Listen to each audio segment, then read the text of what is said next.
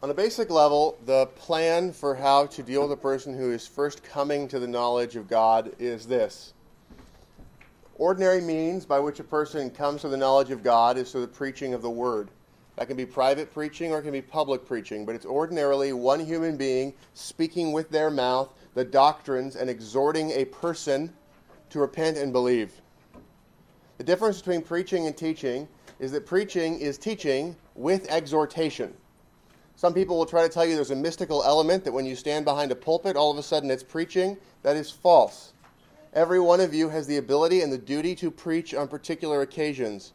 And that preaching is teaching doctrine and exhorting men to do their duty. That is all preaching is. And the ordinary means by which people are brought to a saving knowledge of God is preaching. Now, as we consider that, as a person comes to the knowledge of God, there's a great danger that they can be manipulated by wolves and that they can have much of their lives wasted and many difficulties from sins.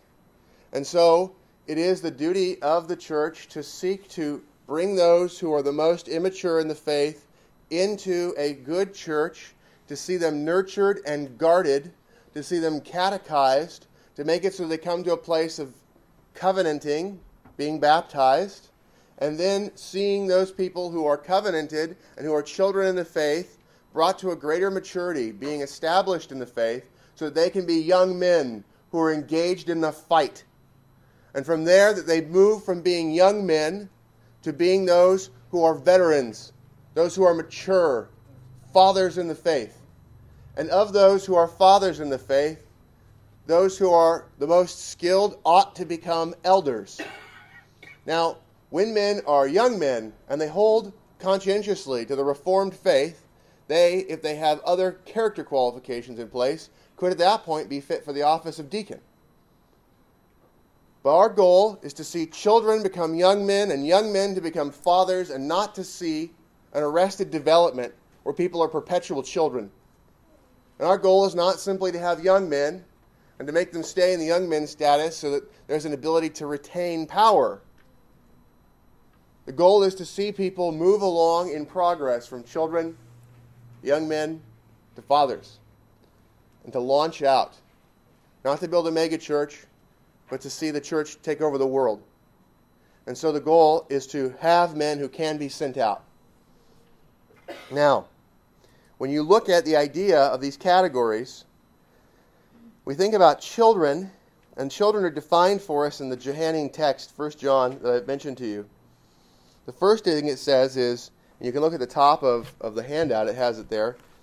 In, in verse 12, I write to you, little children, because your sins are forgiven you for, your, for his name's sake. I write to you, little children, because you have known the Father. So notice, children in the faith have their sins forgiven, and they know God. They have a knowledge of God. This is not a forgiveness of sins apart from the knowledge of God. It is not a knowledge of God waiting for the forgiveness of sins. It is a knowledge of God and the forgiveness of sins. Next, as we think about what a father is, which is the goal, we want people to become fathers, to be mature. Okay, look at verse 13. I write to you, fathers, because you have known him who is from the beginning. Well, that's interesting because what we see about children is that they have known the Father. Is the Father the one that was from the beginning? Yes. So they know the same God. So when we look at what fathers are, and we continue down the list, we go to verse 14. It says, I have written to you, fathers, because you have known him who is from the beginning. It says that twice. When you have repetition, in the Bible, what does that mean? I've repeated this a lot. That is right. It is important. There is an emphasis on it. And so, first, it is important that you grow in the knowledge of God. Secondly, the thing to know about fathers that is distinct from children is they know more about God. They know more about God. So, what happens as you're maturing in the faith what is faith? Faith is understanding what God has revealed and believing it is true. A more mature faith will know more truths that God has revealed than a less mature faith. And it will have more error removed. And so the way you mature is by growing in the knowledge of God, learning more truth about God from the Scriptures and believing it. Your goal is to apply that so that you can show other people. Right? A father is somebody who's nurturing children and guarding them. So, what's a young man? The in between stage. The young man. Look at verse 13. Look at the middle of verse 13. It says, I write to you, young men, because you have overcome the wicked one. Overcome or conquer.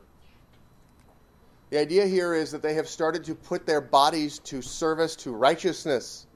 And they have started to overcome the world and its captain, the devil. They are resisting the devil in his rule of the world.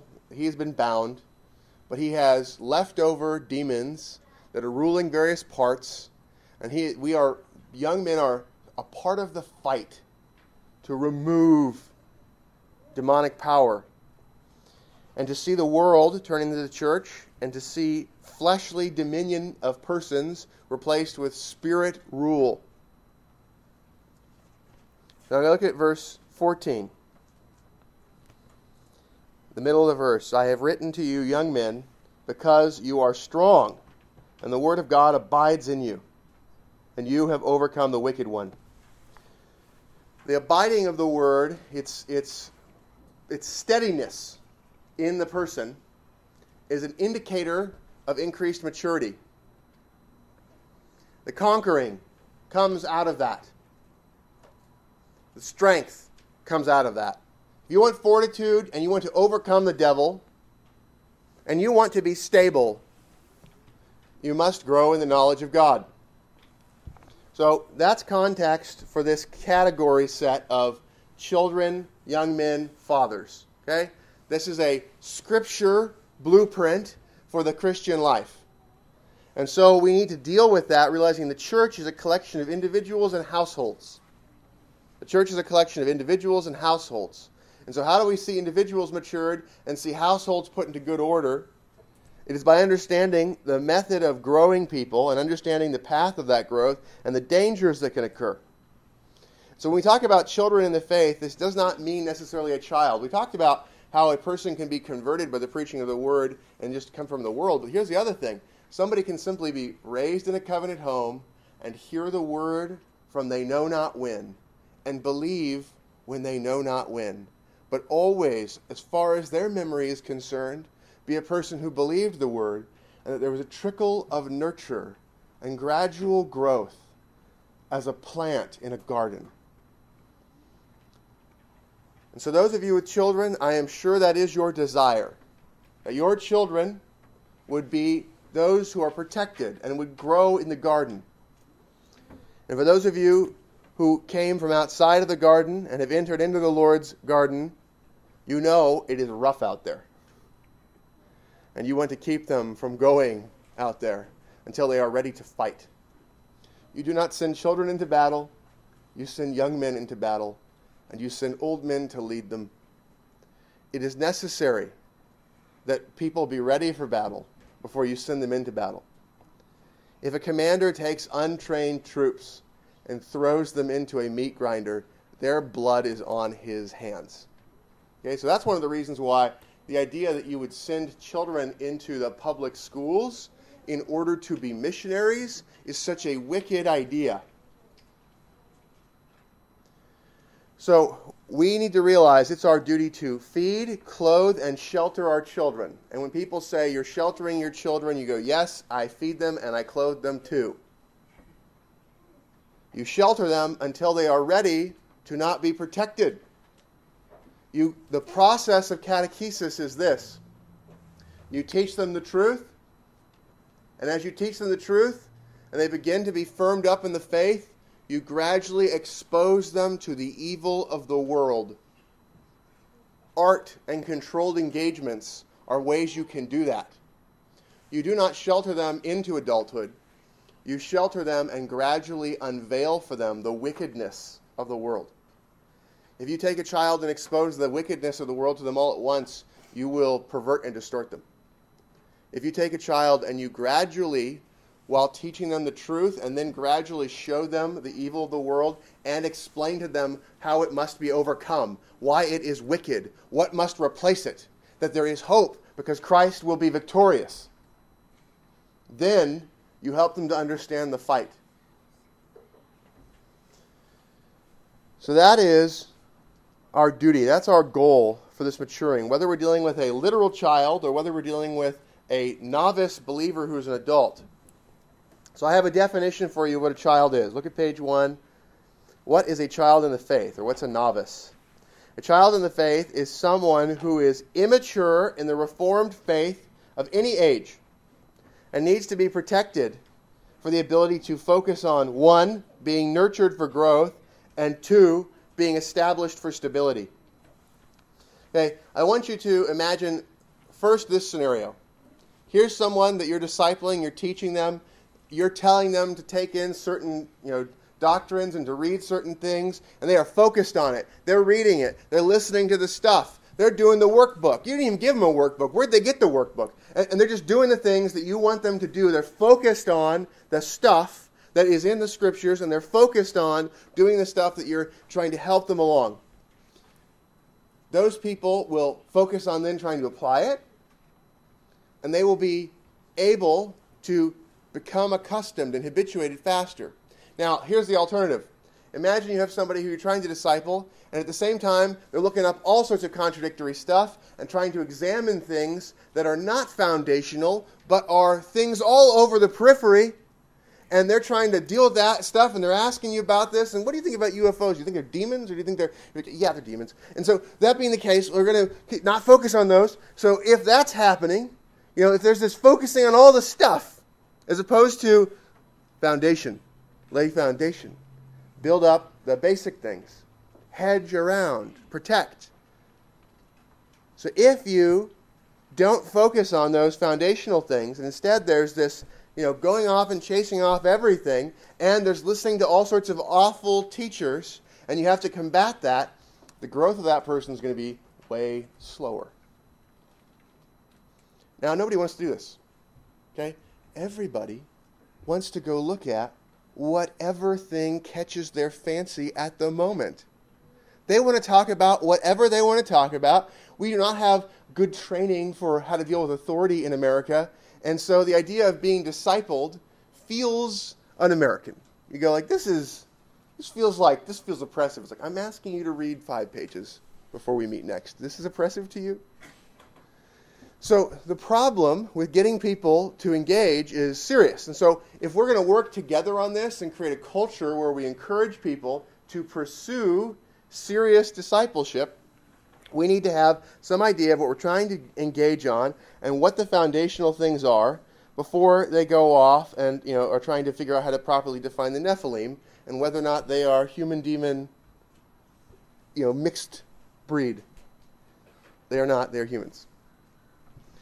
So, that stuff, that's what people want to go look at, all the stuff on the periphery. And instead, what we want to encourage them to do is engaging on growth, on the basic things, and we need to encourage them to develop stability. So, what's the goal of this document? The goal of this document is one, to identify novices, so you know the difference between a novice and somebody who's not. Two, to instruct those novices how to be established in the foundation of the faith so that they will not be blown about by every wind of doctrine, but can start to build with stability. Okay? And that's an attractive thing because this being blown about is not fun. And so if you happen to, Lord bless you, get somebody who is willing to just focus and go through the stuff, fantastic.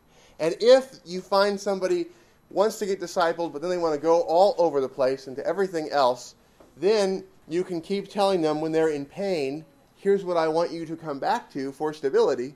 This will help you to exit pain land faster. And so this is the path out. This is the path to stability. Three, This helps novices to move beyond immaturity so they can be useful for themselves and for others. If you go out and you're evangelizing on the street, for example, and you've got somebody with you who is unskilled at it, and you're trying to evangelize, and that person jumps in and brings up stuff that's totally unhelpful and irrelevant, that will make your time far less fruitful. So, what we want is for people to understand how to be useful. And so, here's part of the proposal that I'm asking you all to consider. And that before we vote on it with the Council of Officers, that you give feedback on this. I believe that nobody should be involved in external facing ministry until they have completed a course of study as a child to become a young man. And that there should be some sort of a way that that is tested. So, if you don't like the sound of that, write that down and murmur before we adopt this.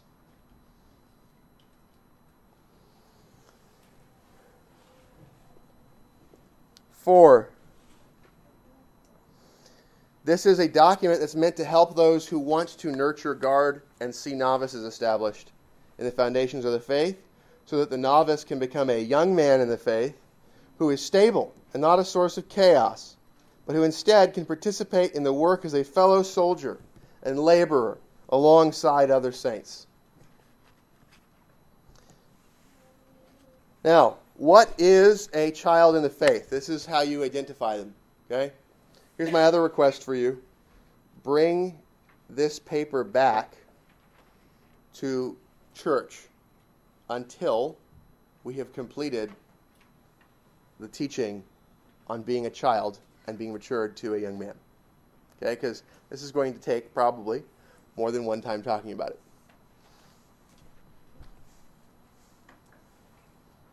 So here's what a child in the faith looks like he believes the Scripture is the Word of God, he confesses that. That is foundational. If a person does not believe that the Scriptures are the Word of God, they are not a Christian. Period. They have broken God's law and deserve everlasting punishment. They, they understand this doctrine. They understand that Christ, the Son of God, lived perfectly to merit reward for believers and died on the cross to pay for the guilt debt of believers. So they understand the basics of the gospel as a substitutionary atonement. They understand the redemption purchased by Christ applies to them because God gave them faith. Okay, so they might have a weak assurance where sometimes they're like, I don't know, am I really saved? And you say, Well, is this the gospel? Is that true? And they say, Yeah, it's true. Okay, then you believe it, and that means you're saved, right? Now, that person could be lying to me. Can I read their mind? No. But if they claim to understand and believe the gospel as it is in the scriptures, then they are saved unless they're lying.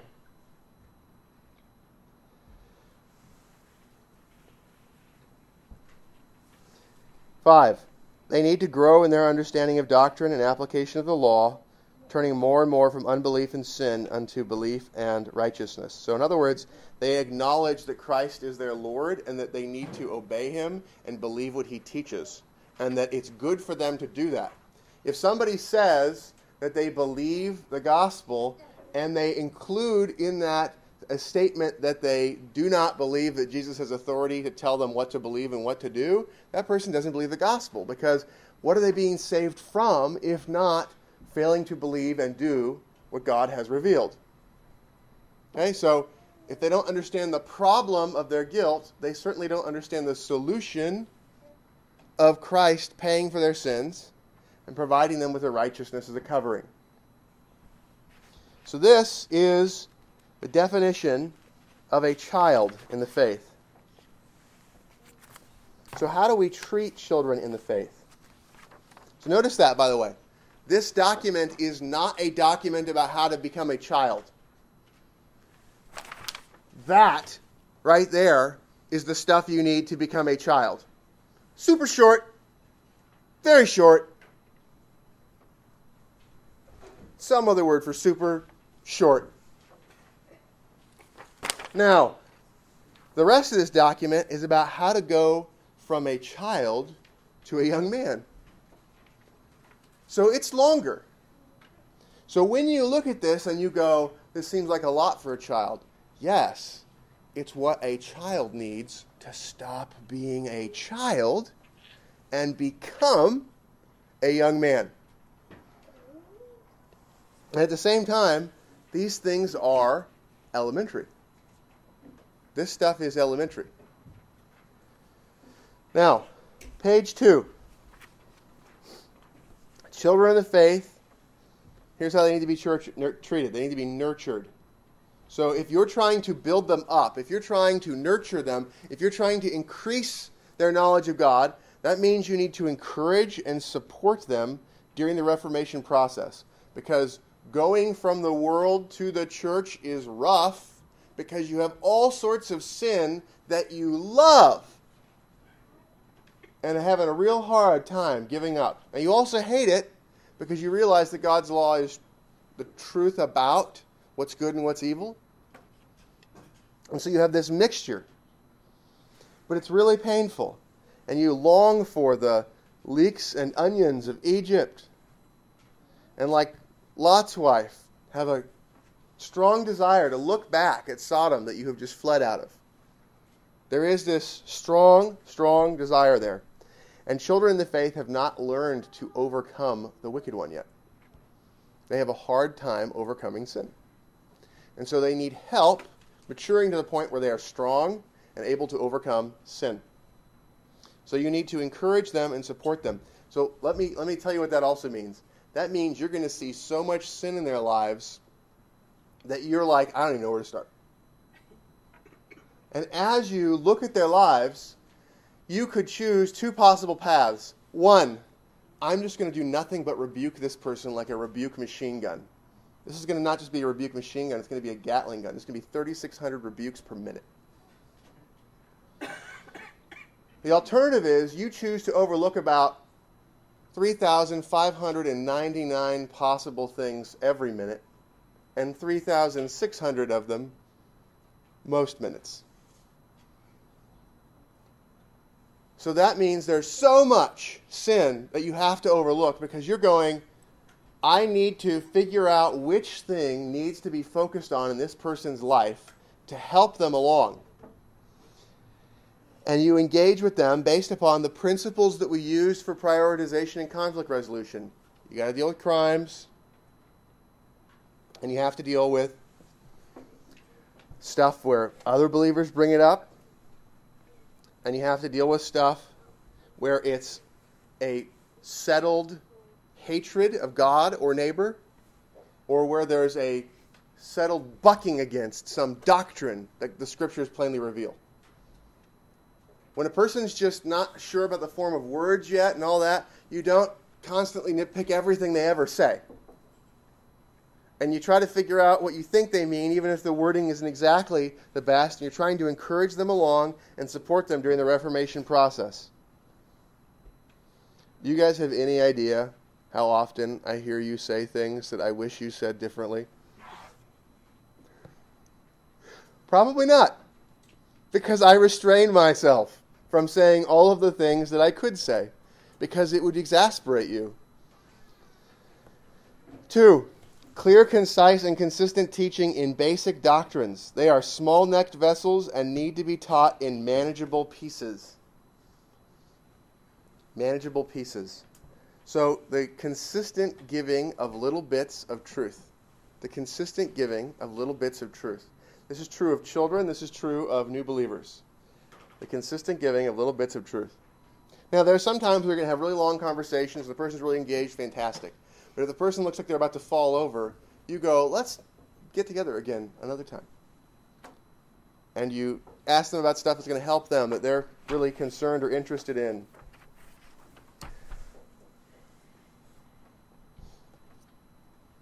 Three, simple explanations for false doctrines and practices to avoid. So there's some stuff that you got to deal with, like if you know a person who's coming out of Islam or New Age or Catholicism or Arminianism or Mormonism or Jehovah's Witnesses or whatever, you've got to help them to deal with the false doctrine that they are coming out of, and you help them to think about false doctrine they're likely to run into, but you don't go through every false doctrine that you could ever possibly deal with.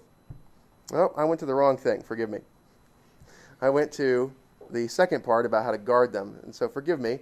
Jump back up to the earlier part, it's point three under there, which is the nurturing. Patience with their ignorance. Okay, patience with their ignorance.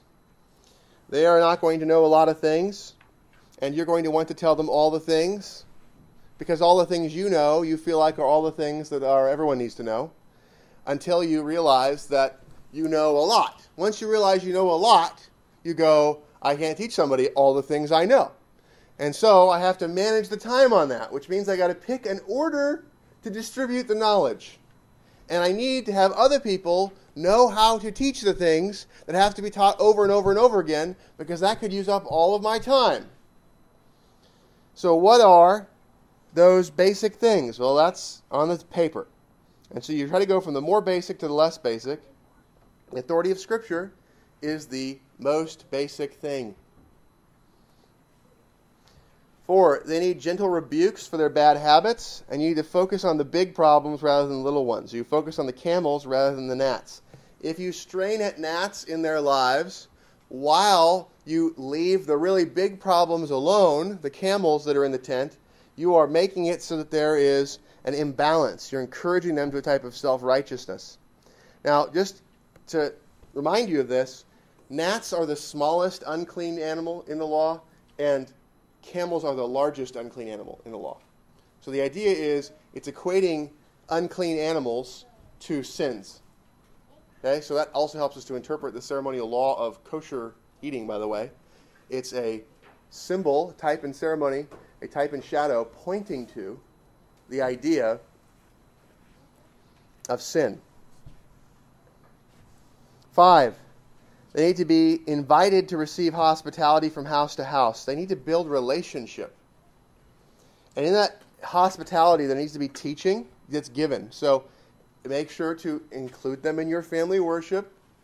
Make sure to talk to them while you have them there about fruitful things.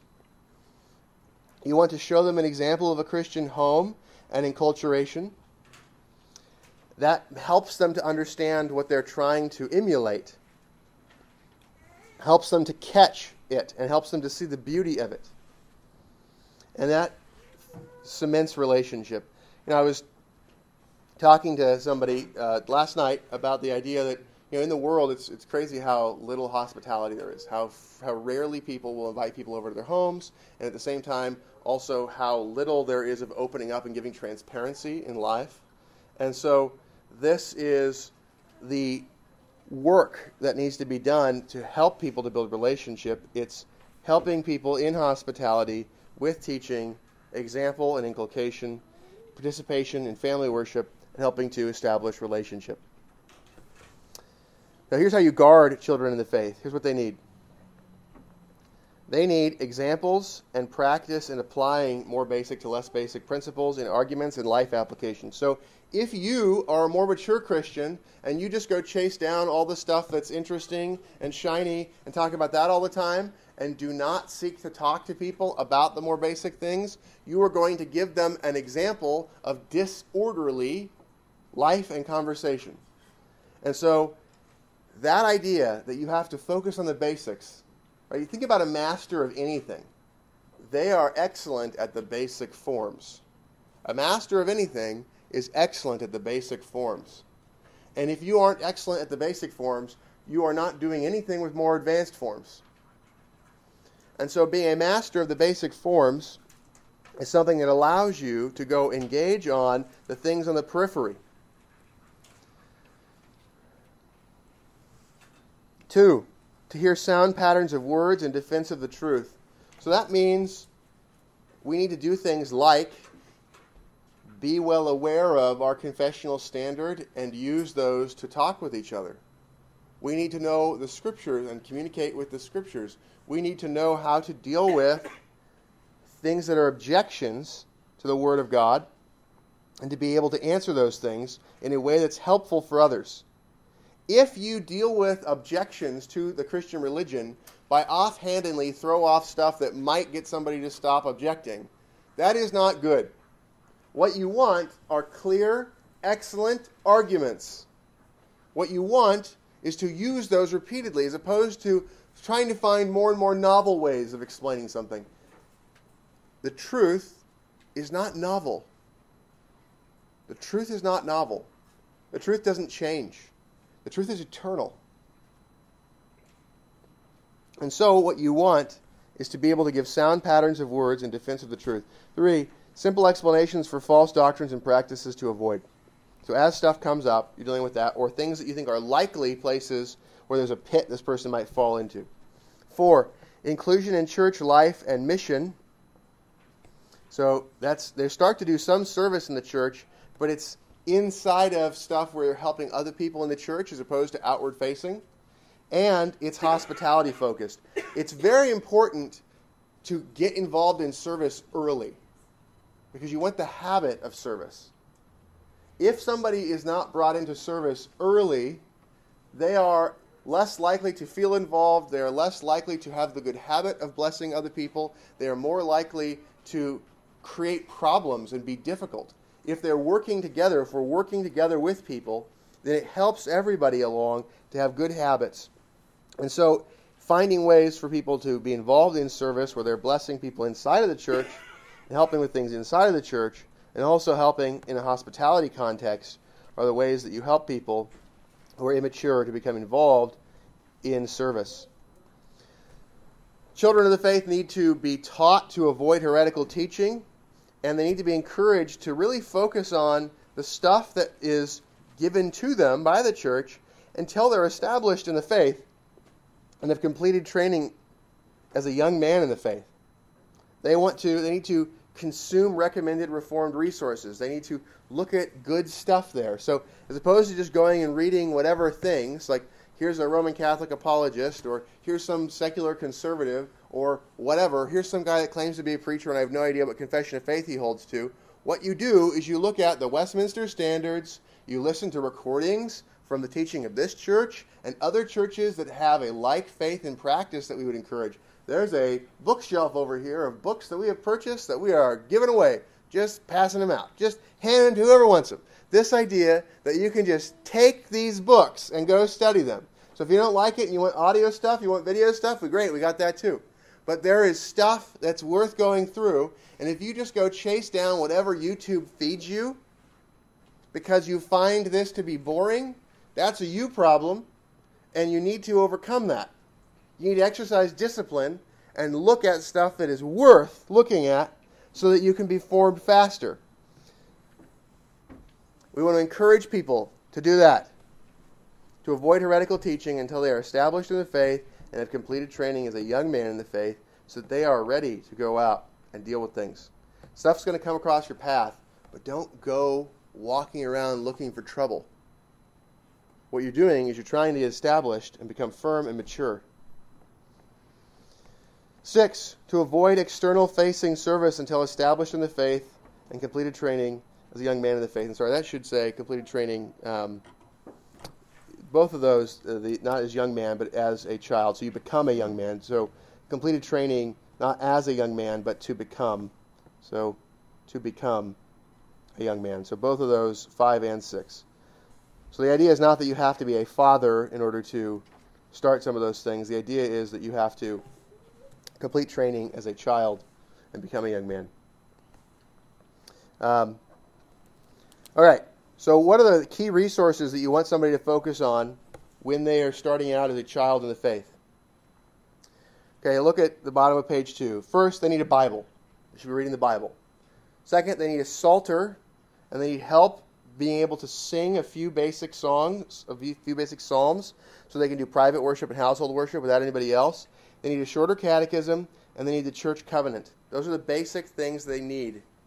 They need to focus on certain parts of Scripture. Genesis 1 through 9, the book of John, the book of Romans are great foundational texts for somebody to start wrestling through. Proverbs chapters 1 through 9 are the chapters that are for the young man. And so, or sorry, for the child, for the child in the faith. So, those are the things that we want to encourage people to focus on and this document is a resource for them as well. So, page three, go to page three. Page three, what we have is the book of Hebrews lays out the axioms, the foundational things, the basic things of the Christian religion. And the text reads as follows Therefore, leaving the discussion of the elementary principles of Christ, let us go on to perfection or maturity, is a better translation there. Not laying again the foundation of repentance from dead works and of faith toward God, of the doctrine of baptisms, of laying on of hands, of resurrection of the dead, and of eternal judgment. Okay, so I've laid out here, you know, what these things would include. Okay, the repentance from dead works is you understand the covenant of works and your guilt in it. Faith toward God involves understanding who God is and, and understanding the Trinity, the incarnation, and the grace of God given to us in the covenant of grace. The doctrine of baptism is understanding what baptism is and what it means. The doctrine of laying on of hands has to do with, you know, transferring. Hand laying is about transferring, and it's a symbol for transfer of power, for transferring guilt, transferring uh, healing and blessing. Those are all things that are used there. Five on page on page four, you have the doctrine of the resurrection of the dead, and you have six everlasting judgment. These are all things that are being laid out for us as basic doctrines. And so, what I want to suggest to you is the stuff that we're talking through here is included inside of these categories. Okay, so the basics here are inside of that. And we might go, baptisms? This is basic? Baptisms? Or the laying on of hands? Like, this is not the six things I would have picked. Not the list of six that I would have gone for. That's, that's when we think about that. But what is that about? Well, first of all, with baptisms, it's about understanding covenant and being cleansed from sin and about the ongoing cleansing and sanctification. What about the laying of hands? It's about the idea of authority and conflict resolution and blessing. And so there's all this stuff in there that is basic to the Christian life, the importance of the blessing of lawful authority. And when we look at repentance from dead works, obviously, I think almost all of us would just have immediately said, yeah, that needs to be there. Faith toward God, sure, but does that just mean believing in the definition of God? No, it's, it's about, in contrast to dead works, it's about believing in the mercy of God. It's believing the gospel. And then we have the ones that are at the end there, the doctrine of the resurrection of the dead. Well, that makes it so that we realize that we don't end. So all of our activities have an eternal weight of glory associated with them or an eternal weight of shame. And lastly, the everlasting judgment makes it so that that's all something that's going to come into judgment and there will be rewards and penalties.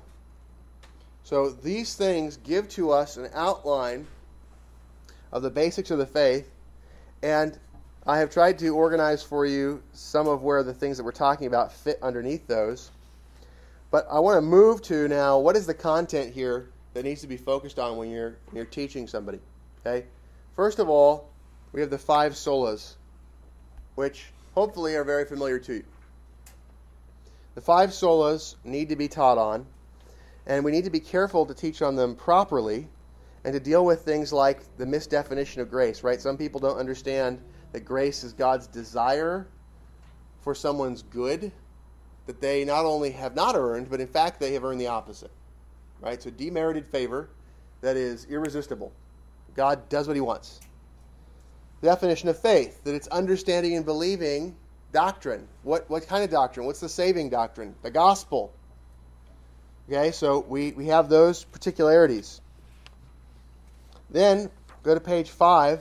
You have Christ alone as the mediator and what his work is and to God alone be the glory. In other words, this plan works together to glorify God as opposed to giving the glory to anybody else. So the five solas Scripture alone, grace alone, faith alone, Christ alone, glory to God alone are absolutely necessary for somebody to have any sort of stability about the gospel. Now, the doctrine of the Trinity in order for them to understand the distinction of the persons of the Trinity and think about Christ is necessary. And I've got there where this is in our you know, church vows and where it is in the shorter catechism. But the doctrine of the Trinity is something you can study a lot and have a lot of detailed knowledge of. And I'm not saying a child needs that. I'm saying what a child needs in order to become a young man is they need to understand the definition is this there's one definition of God, and there are three persons that meet that definition. That's it. Now, if you understand what the definition of God is, and you understand what the definition of a person is, and how those three persons meet that definition, you understand the doctrine of the Trinity. Okay? Now, how the Trinity works together is laid out in covenants. And so we need to remember, go to, there's Roman numeral 3 here, at the bottom of page 5. There's the covenant that's called the intra Trinitarian covenant. Intra is inside of, and it's Trinitarian. So it's inside of the Trinity. So, what's the covenant between the members of the Trinity? Well, the Father and the Son and the Holy Spirit all agree to do certain things. And that's how they have their distinct roles. And so, if we understand that and understand that the agreement is that they're each going to do their, their separate roles in order to glorify each other, then we have a basic idea of what the agreement is, why they have distinct roles, even though they are equal as God, and we understand that the goal is to glorify each other. So that's why God made the world. That's why He governs history to be the way it is. That's the agreement. And so this gives us the background for understanding the way other things work. The covenant of works is an agreement, a covenant between God and Adam. Imposed by God. Adam didn't have the opportunity to reject it. Uh, is a covenant between God and Adam in which Adam is required to perfectly obey everything God commanded. And he represented all of his descendants that would come through ordinary generation. In other words, through the ordinary process of having children. There's things that are in there like God gave dominion, He gave you know, Sabbath, He gave work, He establishes the household as well as just having the individual Adam. This is not He's not just alone there. There's the granting of the household. So those are all established there. And then we have the covenant of grace, which is Christ as a second Adam coming. This is on page 6. Christ is a second Adam coming and representing all of the elect, everybody that God has predestined to salvation. And what he has done is made it so that Christ comes there and he pays for the sins of his people and he provides faith by the power of His Holy Spirit to everybody that the Father has chosen back in that intra Trinitarian covenant. That's given in the covenant of grace. Okay, so these are the three covenant structures that organize the way we understand the Bible. Okay, you have these given in the beginning. The, the covenant of works is given for us in Genesis chapters 1 and 2. Covenant of grace is given for us in Genesis 3. And the fact that there's an agreement between the Father, the Son, and the Holy Spirit is laid out for us elsewhere in the Scriptures, but especially it's plain in the beginning of Ephesians. So, what we have is those covenants are necessary to have a basic outline of Scripture.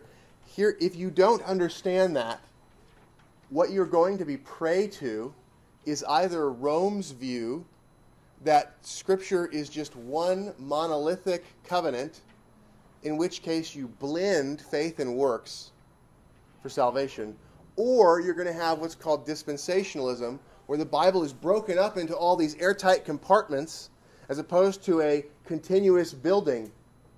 And you're not going to know how to read the Bible. The, the, the, the doctrine of the covenant of works and the covenant of grace makes it so that you can understand the way the Scripture works. So I'm going to lay out later in this you, know, you need to know the covenant institutions, and you can see where those get mapped out, which is why Genesis 1 through 9 is so important to understand the rest of the Bible. So, the incarnation. The incarnation is this Christ has two natures, divine and human. He has two minds, divine and human. They're united by covenant as one legal person. Okay, that's, that's a very short statement about what the incarnation is. And this is explained in Vow 4, and it's also in the Westminster Shorter Catechism. And so those are laid out for the explanation. But, but that's it. You don't need to have all the defenses. You don't need to have all that. You don't need to give all the arguments. It's that. That's what a child being established looks like. Now, when challenges come when they're a young man, okay, what's going to happen is you're a young man in the faith, and you're doing battle, and people are going to raise all these objections. And because you are established in the faith, because you know what the faith is, you're going to then go, I don't know how to answer this objection, and I need to go study. That's what spiritual combat does. When you know what the claims are, and somebody challenges them, and you hear some argument, and you go, That sounds kind of like a good argument. I don't know how to answer that. It forces you to study. Now, if these things are true, and you're a believer, guess what that's going to result in? You coming to a stronger view of the truth. Now, if this is false, then there will be arguments to tear it down. If it's true, the arguments that sound plausible are things you're going to learn to, dis- to defeat. But until you understand what the Reformed faith is even saying, you're not going to be able to go out and teach it. You're not going to be able to go out and apply it. So, five, Roman numeral five. The good, the goal, good for man, the doxological focus. Okay, so the good is the most valuable thing. God is the most valuable thing. He's the thing to be sought after. He's the thing we trade for, we never trade away. So people need to understand that. They need to understand that the good is not pleasure. The good is not just, you know, uh, trying to get power. It's not trying to get money. It's not any of that stuff. The good is actually trying to grow in the knowledge of God. The good is God, and we possess God by knowing Him. So then we think about things like the goal for humanity as a whole, which is to glorify God in the earth. And that's what God's purpose is in history, going back to that covenant between the Father, the Son, and the Holy Spirit. So that's God's purpose. This is our purpose as a group, and we as individuals accomplish that purpose by knowing God and applying His law. That is how we know Him and show Him. That's how we glorify Him. And so the good life is seeking to apply God's law. That's, that's what's laid out here. Here's the stuff that somebody needs to know so they can go, okay, this is what I'm supposed to do. And they should focus their lives on the glory of God. That's the doxological focus. You go, how should I live? What attitude should I have? In any situation I'm in, should I be maximizing my pleasure here, my money here, my power here? Or should I be maximizing how I can glorify God in this situation? Only with that kind of frame of mind are you going to be the kind of person who on your deathbed thinks, how can I die well for the glory of God? The difference between a person who is selfishly seeking to be comforted in their last moments versus a person who is selflessly trying to serve others in their last moment. That is the difference between a person who is focused on the glory of God and someone who is focused on something else. Now, think about all of the small things that that would apply to if it can apply to you on your deathbed. And so, in all of the small things, there's this inconvenience, here's this problem, here's this thing to overcome, here's this travail, here is a blessing. How do you respond? Do you attribute that blessing to God, or do you say, Yeah, I did this? When the trouble comes, do you say, This comes from the hand of God and he will sustain me? Or do you say, Woe is me, and start blaming God? Right? The doxological focus is seeking to glorify God in the moment. And here's the thing that will actually give you the most happiness. And so everything else is an idol, a false God, a false good. And so this is thinking about how to apply that in life in a basic way. Am I saying that to stop being a child you have to apply this perfectly? No. I'm saying you need to, at a really basic level, understand this claim to stop being a child. Tulip. The doctrines of Tulip are a defense around the doctrine of salvation by grace alone. If you reject Tulip, you are rejecting salvation by grace alone. So Tulip lays out principles. These are these five points are commonly called Calvinism. Calvinism is captured in the Westminster Confession of Faith. So you want to know what Calvinism is? Read the Westminster Confession of Faith. Uh, but this is supposed to be things that are distinctive of Calvinism. And these are not things that Calvinists sat around and went, you know what we should do is we should come up with a list of five points called Calvinism. and gave out the list. This came from people called the Remonstrants, who were in the Protestant churches, who put forward the five points of Arminianism against Calvinism. And they said, you know, people have some goodness in them. And, you know, what if God chooses based upon what people he foresees them doing? And what if Jesus died for everybody and not just the elect? And how about what if people could resist grace? Like God wants to save them, but he can be frustrated. And what if people could be saved and then lose their salvation? Maybe those are biblical. Don't kick us out. And the response of the Calvinists was totally appropriate to say, that's unbiblical, we're kicking you out. You are heretics. Totally appropriate response because these things attack the gospel at the heart. Man is not good. That is why we need a Savior. And you have nothing good in you to save yourself with. You can't contribute to your salvation. That's total depravity. Unconditional election and reprobation. God doesn't choose you based upon something He foresees in you, and He doesn't choose to save people because He's stuck with a problem of the fall. He plans the fall for the purpose of displaying His justice and His mercy. The third one, limited atonement. Jesus paid for the sins of His people. Okay, I've got the, the four points there from, from Owen. This is a fantastic thing to think about. So I'm going to Limited atonement is the one that people have the hardest time with. So you're going to run into this over and over again. So I'm going to read this one and talk to you about it. Limited atonement. Christ's work on the cross to save is perfect and complete. Everyone that he came to save is truly and completely saved. And no one is saved that he did not come to save. Okay, now here are four views. View A. If Christ died for all of the sins of everyone, then everyone would be saved but here's the problem the Bible doesn't teach that. The Bible teaches that some people are not. So if the gospel is true, this position is not true. If this position is true, then the gospel is false because Jesus is a liar when he said that there would be people who are going to Gehenna, to hell. So, B. If Christ died for some of the sins of everyone, then nobody's saved because they have some sins that weren't paid for. C. If Christ died for some of the sins of some people, okay, still nobody's saved. The people who didn't have any sins paid for are going to hell, and the people who had some of their sins paid for are still going to, to hell for their sins that were not paid for. So, D. Only if Christ died to pay for all of the sins of some people can anyone be saved. So that's what the Bible teaches. Here's the logical possibilities. Irresistible grace is the doctrine that God saves whom he will. He, if he desires to save a person, he will accomplish that goal. He does all that he pleases. We can't resist his plans. If he chooses us, he will effectually bring about our salvation. The perseverance or preservation of the saints. God will complete the good work that he has started in a believer. You cannot lose your salvation. The golden chain in Romans chapter 8, verses 28 through 30 teaches that plainly. So that's TULIP.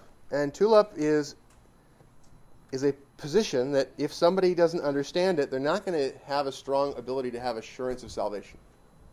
Assurance of salvation is something where you need the perseverance of the saints and you need to realize that Christ has accomplished your salvation. You need to know that God has chosen to accomplish this goal, or else you're not going to be sure that you are actually saved.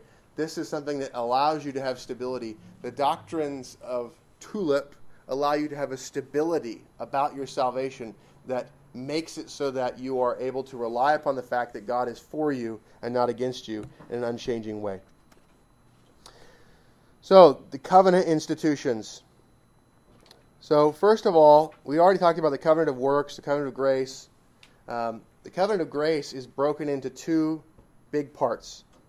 There's the old covenant and the new covenant. The old covenant goes from Genesis chapter 3 where God institutes animal sacrifice and he gives the gospel to Adam and Eve. And it goes all the way until Christ comes. Okay, and so you've got here's the big figures Adam, Noah, Abraham, Moses, and David in the Old Covenant. Those are the big points where there's significant change in the Old Covenant. The New Covenant is the same covenant of grace, but we have the stuff we do. We have the Lord's Supper, we have baptism, we have we have the smaller number of things that are a part of our religious worship, as opposed to the temple. and the priesthood and all of the stuff associated with that. So we have this simple order. So we're in the new covenant, and we need to understand that there's one covenant of grace going from Adam in Genesis 3 all the way forward in history, and that Christ brings in the new covenant. So that's what we're in. When we talk about the New Testament or the new covenant, those are the same things. Now, Genesis chapters 1 through 9 gives to us the origin of the four institutions that exist inside of the covenantal order that God has given. So, what the individual is and what the duties are of the individual and how he has a relationship with God is laid out in Genesis 1 and 2. Same with the household. The church is instituted in Genesis chapter 3. And there's a focus on the church as distinct from the world up until chapter 6, verse 8. And then you get to chapter 6, verse 9, and all the way through chapter 9, and it focuses on the need for the state to restrain violence and the way that God wiped out wickedness and preserved eight souls and then gave a renewal of the covenant of grace with the authority to use the sword to avenge. So, those institutions, the individual, the household, the church, and the state, you need to understand those basic jurisdictions, or else you're not going to have any idea where duties fall. Okay, and so knowing those institutions is basic to life so that you know where duties fall. Now, a young man is going to start really working through the details of those lines of jurisdiction. A child in the faith is going to know that those things exist, and that's where the duties exist. Eight, the law. People need the two great commandments as an organizing principle. They need the Ten Commandments to explain further underneath that. And they need to understand that there's an explanation of what those mean in the shorter catechism. And so I've got here really brief summaries of the various commandments. And there's a bunch of threes that relate to the law that people need to have a, an understanding of, of the law. There's a triple obligation, the three definitions, the three uses, the three types, and the three levels. This is not something somebody needs to know about in exhaustive detail, but the idea that these things are present is something they need to understand, or else they're going to be totally confused. Okay? I remember grinding through the Bible having no idea how to deal with all this stuff, and I will tell you what, if somebody introduces you early on in your faith to these ideas, it will make life so much easier for you. So let me spend a minute on these right now. The triple obligation is the idea that everybody's obligated to obey God because He made everybody. Secondly, those who are in the church, the visible church, have a duty to obey God because He's our covenant God. Thirdly, people who have been saved have a duty to obey God because He bought you by the blood of Jesus. And so He owns you three ways so everybody's owned by God in at least one way. Some people are owned by God in two ways, and some people are owned by God in three ways. If you are a creature, you are in the church, and you have been saved by the blood of Jesus, you owe God obedience for three reasons. Three definitions. When you see the word law, it can be used in three ways. And when you're reading the Bible and you see the law, you need to try to figure out in the context which one is being used. Is it talking about the commandments? Is it talking about the Old Testament? Or is it using the word law as a shorthand way of referring to the whole Word of God? The three uses, right? We've talked about the Bible, the word, sorry, the law of God, the commandments of God is a mirror that shows you your need of a Savior. It's a chain that restrains evil, and it's a lamp that shows the way of wisdom. There are three types of law there are moral laws, which are our duties even today. There's the civil law in the Old Testament, which has principles that we need to apply, but is not binding in exhaustive detail. And there is ceremonial law in the Old Testament, which are types and shadows or moral teachings, and we need to understand how those are brought to us either as a foreshadowing of Christ or as some moral principle that is also explained in the moral law. And then there are three levels of law. And this is how we deal with, for example, the two great commandments, and then we have the Ten Commandments organized underneath. the three levels of the law are there's the big commands that are principles. There are case laws which fit underneath those, if then statements, right? So we have like, you shall not steal. There's a principle. Here's a case law. If you steal somebody's ox and then sell it, that is something where you have to pay five times the value of the ox. If you steal the ox and are found with it before you sell it, there's a lesser penalty. In other words, the more extensively you go into the sin, the further you are along, the more obvious it is that you are unrepentant and the bigger the penalty. So that's the idea there. The case laws give us teaching about the details. And then there's approved or disapproved examples. Jesus did this, you know, it's approved. David did that, and God punishes him. Okay, you know, it was disapproved. Those are the things that we use to interpret the examples so that we understand how things work. So we're going to stop here. That's the section on the law. And these are things that make it so that you have a ability to deal with the law and apply it in your own life. There's way more to learn about the law. If you haven't read question 99 of the larger catechism, it's fantastic. But guess what? That is not something that we are saying, here's something that children need to know. It's how do you start to apply in greater detail? That's a young man and father's type of thing.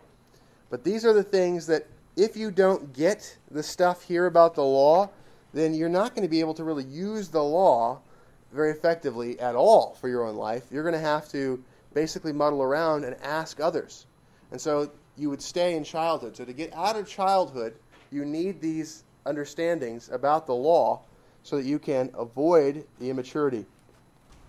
Here are the things that somebody needs to understand at a basic level in order to be able to be firmed up as a child. Remember, we talked about the fact that these things are not necessary to be a child. Being a child in the faith requires this small set of things that were on the front, which mainly has to do with the idea of understanding the authority of the Word of God and understanding the gospel in its narrow sense of the saving message of Jesus Christ paying for sins and providing us with righteousness as a covering. Now, these are the things to get through to be able to be a young man. And children in the faith are people that we need to nurture and guard, and then we need to help to prepare them. Young men start to do battle, young men start to participate in the fight. Young men are able to go out and be with and to help those who are mature.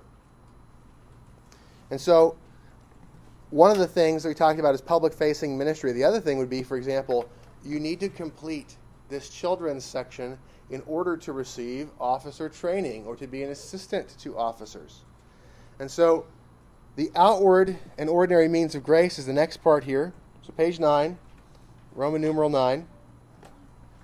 The outward and ordinary means of grace. Okay, so first of all, what are outward and ordinary means of grace? These are the stuff we do that's external that helps to bring internal growth. Okay? We, we're not creating grace of God, and we're not effectually making Him sanctify us. What we're talking about here, the outward and ordinary means of grace, are the things that we use that we ask with prayer for God to bless, and we expect that He will use them to cause us to grow. So the outward and ordinary means of grace are, look at point four, all of the ordinances of God. So anything that God commands is a thing that we would expect God to use when it is joined with the Word as a basis for doing it and prayer to bless it. We would expect it to be used to cause us to grow in sanctification. However, when someone is immature in the faith, it is not helpful to throw a really long list of stuff for them to do at them to memorize all of those ordinances, especially since those things are oftentimes associated with positions of authority. And so we look at what are the three that they need to emphasize? Well, they need to go into the Word. They need to read the Bible, meditate on the Bible, study the Bible. They need to hear preaching. They need to do their private worship and they need to do their household worship where the Word of God is being taken in. They need to deal with the sacraments. They need to be baptized and they need to take the Lord's Supper. So they need to understand the sacraments. They need to pray consistently. And so those are the main ones that we want to emphasize. along with, I talked earlier about the fact that we want to give a few psalms that people are comfortable singing on their own so that they can sing for their private worship. But these things, knowing how to pray well, knowing how to engage with the Bible well and preaching, and knowing about the sacraments and how to use them, and being comfortable with those things, and encouraging them to look into the other ordinances and to be able to go study that more. But this is the limited set, and this is what the shorter catechism emphasizes word, sacrament, prayer. And so the Westminster Shorter Catechism explains those and talks about those in detail in questions 82 to 107. And the breakdown of the Lord's Prayer there is magnificent. It is an excellent explaining of the model prayer. And so, if you have not read it recently, I would strongly encourage you to do so. The next thing is conflict resolution, which we've just spent a lot of time on, so you all are probably pretty advanced there. You're like level 37 conflict resolvers. And so, being that far along, you already know what the three steps are one on one, bring witnesses, go to church court.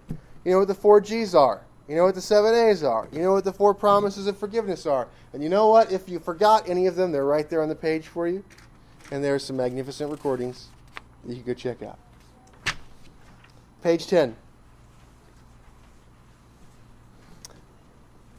5 references the five acceptable conclusions to a point of offense. Okay, so here, notice, I want you to, I want you to notice A, B, C, D, E. None of them includes the option to start a conflict and just messily run away from it. Okay? That is option F, which is not on here because it's not acceptable. So, what is acceptable? Options A, B, C, D, and E. There are five of them. What are the five options? One, you get into a conflict and you hear some explanation and you go, you know, I'm not sure that what I was accusing you of actually is sin, and I'm choosing to accept your explanation and to give a charitable interpretation of what's going on. I withdraw the accusation. That does not mean that you accept that the person was doing everything perfectly. That does not mean that you have concluded with absolute metaphysical certitude that the other person was righteous in everything they did. That means I am no longer really confident in what I was accusing you of, and I withdraw it.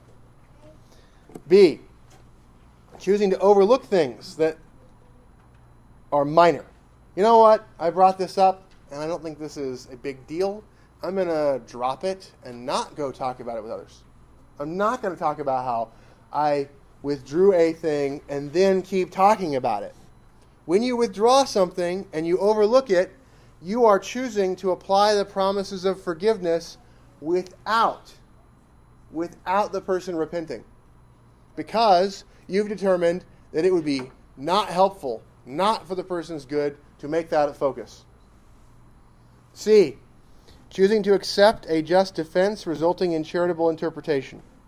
So it's not just ambiguous, but the person actually explained, and you go, you know what, you were right. I was wrong, and you are right. Not just, I'm not sure, you're right. Okay, so first one, not sure, I withdraw. Second one, yeah, I think I'm right. But you know what? I've decided after pushing on a little bit that this was wrong to push on, and I'm withdrawing it, and I don't think this needs to be the focus, and you don't spread it around. You apply the rules of forgiveness with it, the promises of forgiveness. Then there's you are right and I am wrong, I withdraw. The fourth one, D, is the other person goes, You were right. And you go, Thank you very much. I thought I was. That's why I brought the charge. And so when they tell you you're right and they repent, and there's an external repentance, then you explicitly forgive them. E, you push, they reject, and you think it's worth fighting. And so what you do is you go to the next level. That's it. These are lawful ways to end. We do not bitterly hold on to stuff. We do not bitterly keep bringing stuff up. We don't do whisper campaigns. We don't just refuse to deal with conflict. We don't just create disorder. We do this. Imagine this being applied versus this being rejected. The cultures are very different. This being applied makes it so there's orderly, peaceable community. And this multiplies out with network effects when you have more people. Imagine you have a society that doesn't do this and there's, you know, a few dozen people. Okay, you kind of manage it. You're trying to deal with it. There's some blowups here and there. Okay, now imagine you have a couple hundred people. Without the peaceable behavior, this is just a fractious, constant blowing up environment. All right, church authority.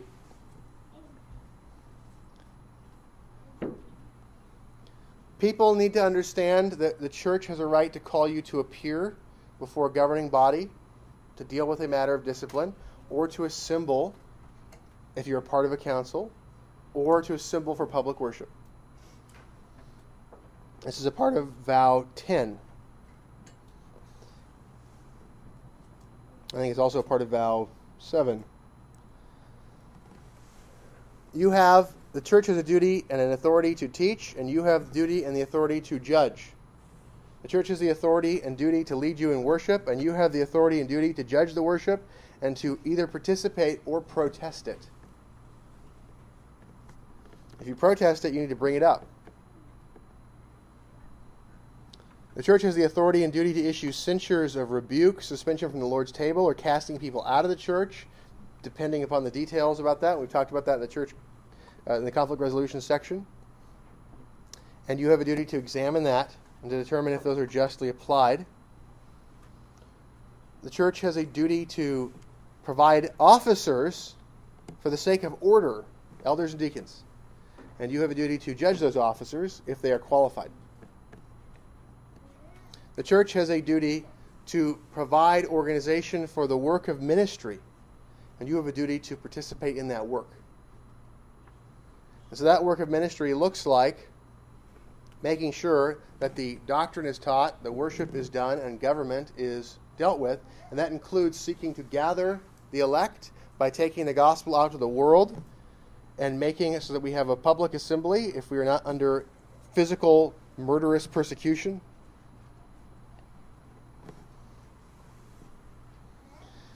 The church has a authority to receive money in the form of tithes and gifts, and it has the authority to use them in three ways to pay officers, to equip the saints to do work like having a building to meet in, having books to be able to use, having the resources that are necessary to do the ministry, and mercy ministry. That's it. Those are the three lawful uses of the money. Your responsibility to provide it and to judge that we are using it properly. 12. Weekly public worship. Frequent hospitality. The communion of the saints. Fellowship and the tithe. These things are all over the scriptures. The principle of the Sabbath is obviously explained in the fourth commandment, but we have morning and evening worship, and you need to understand that. And on a basic level, Psalm 92 is a place that really obviously teaches that there's morning and evening worship on the Lord's Day. The church or the assembly of the saints is one continuous body with the church of the Old Testament.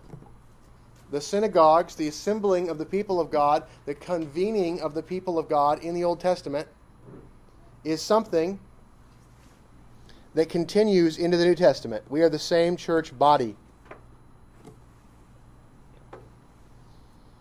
So understanding that helps to make it so that you can read the Old Testament. You know, 75% of the Bible is the Old Testament. Flip through it and figure that out, but 75%. If you do not think about the idea that the church is the assembly in the Old Testament, you're going to miss out on tons of stuff that applies to the assembly in the New Testament.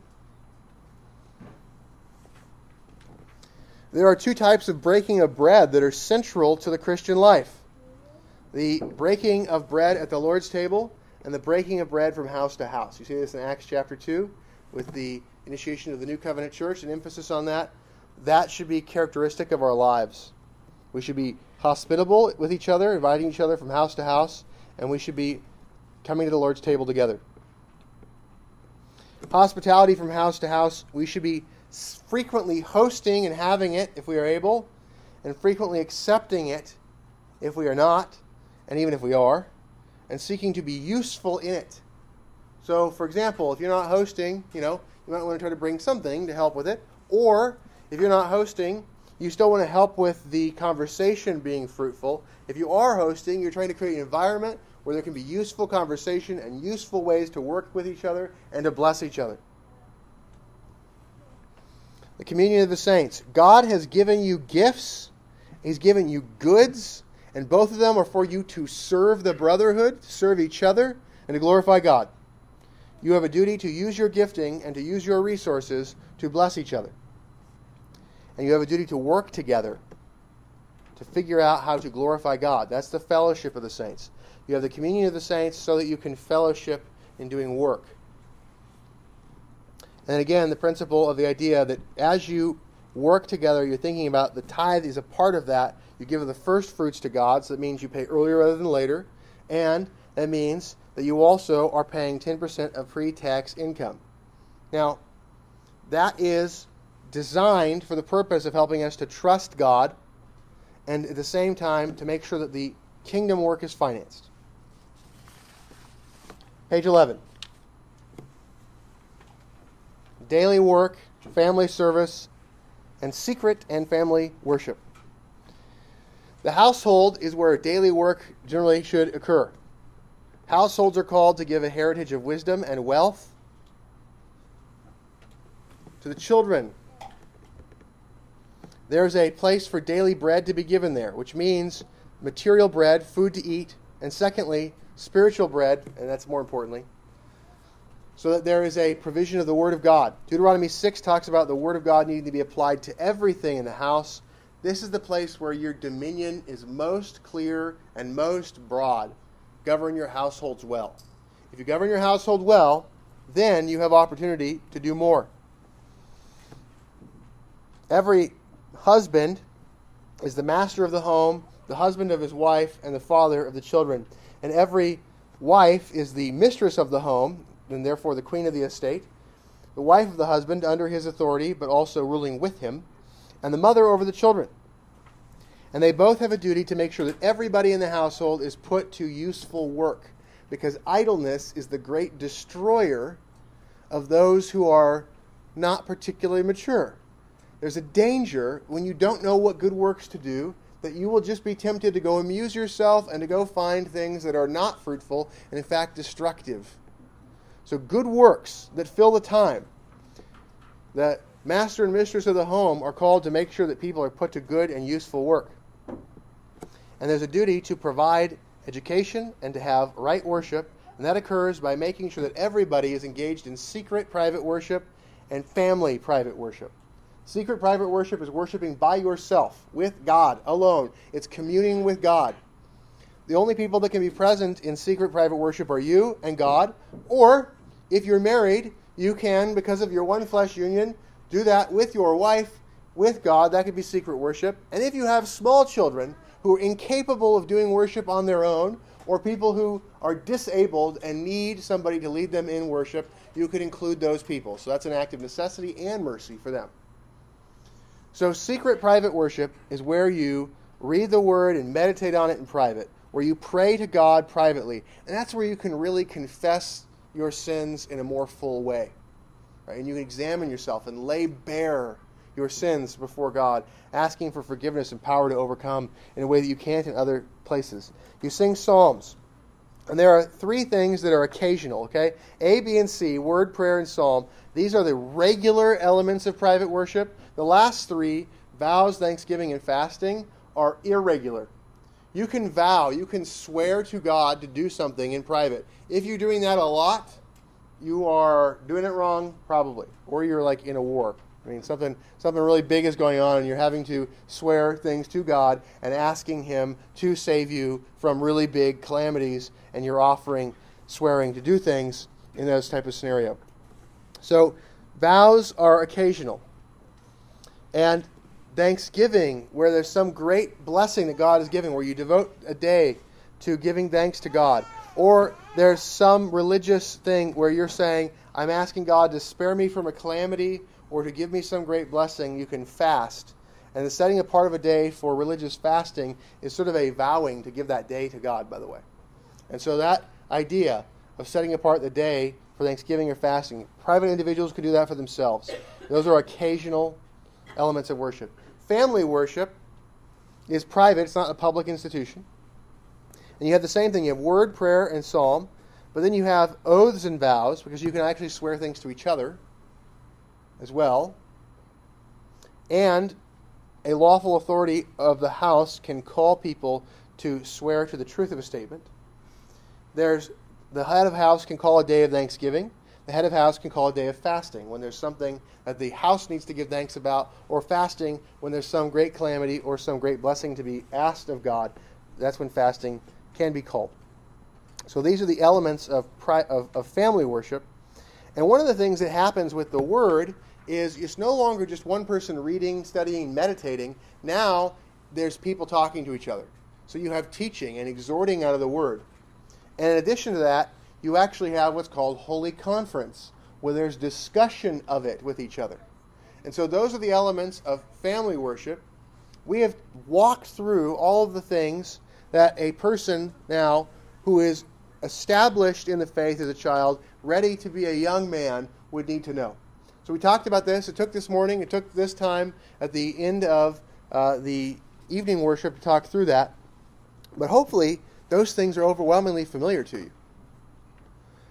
And it's about being able to organize those and to be able to show to other people that you understand them. Not that you can prove them from the scriptures, not that you could explain them perfectly in a way where you teach somebody else magnificently, but can you show a basic understanding of these things? And that is what it is to be established in the faith as a child so that you're now a young man. All right, so comments, questions, objections from the voting members and those with speaking rights.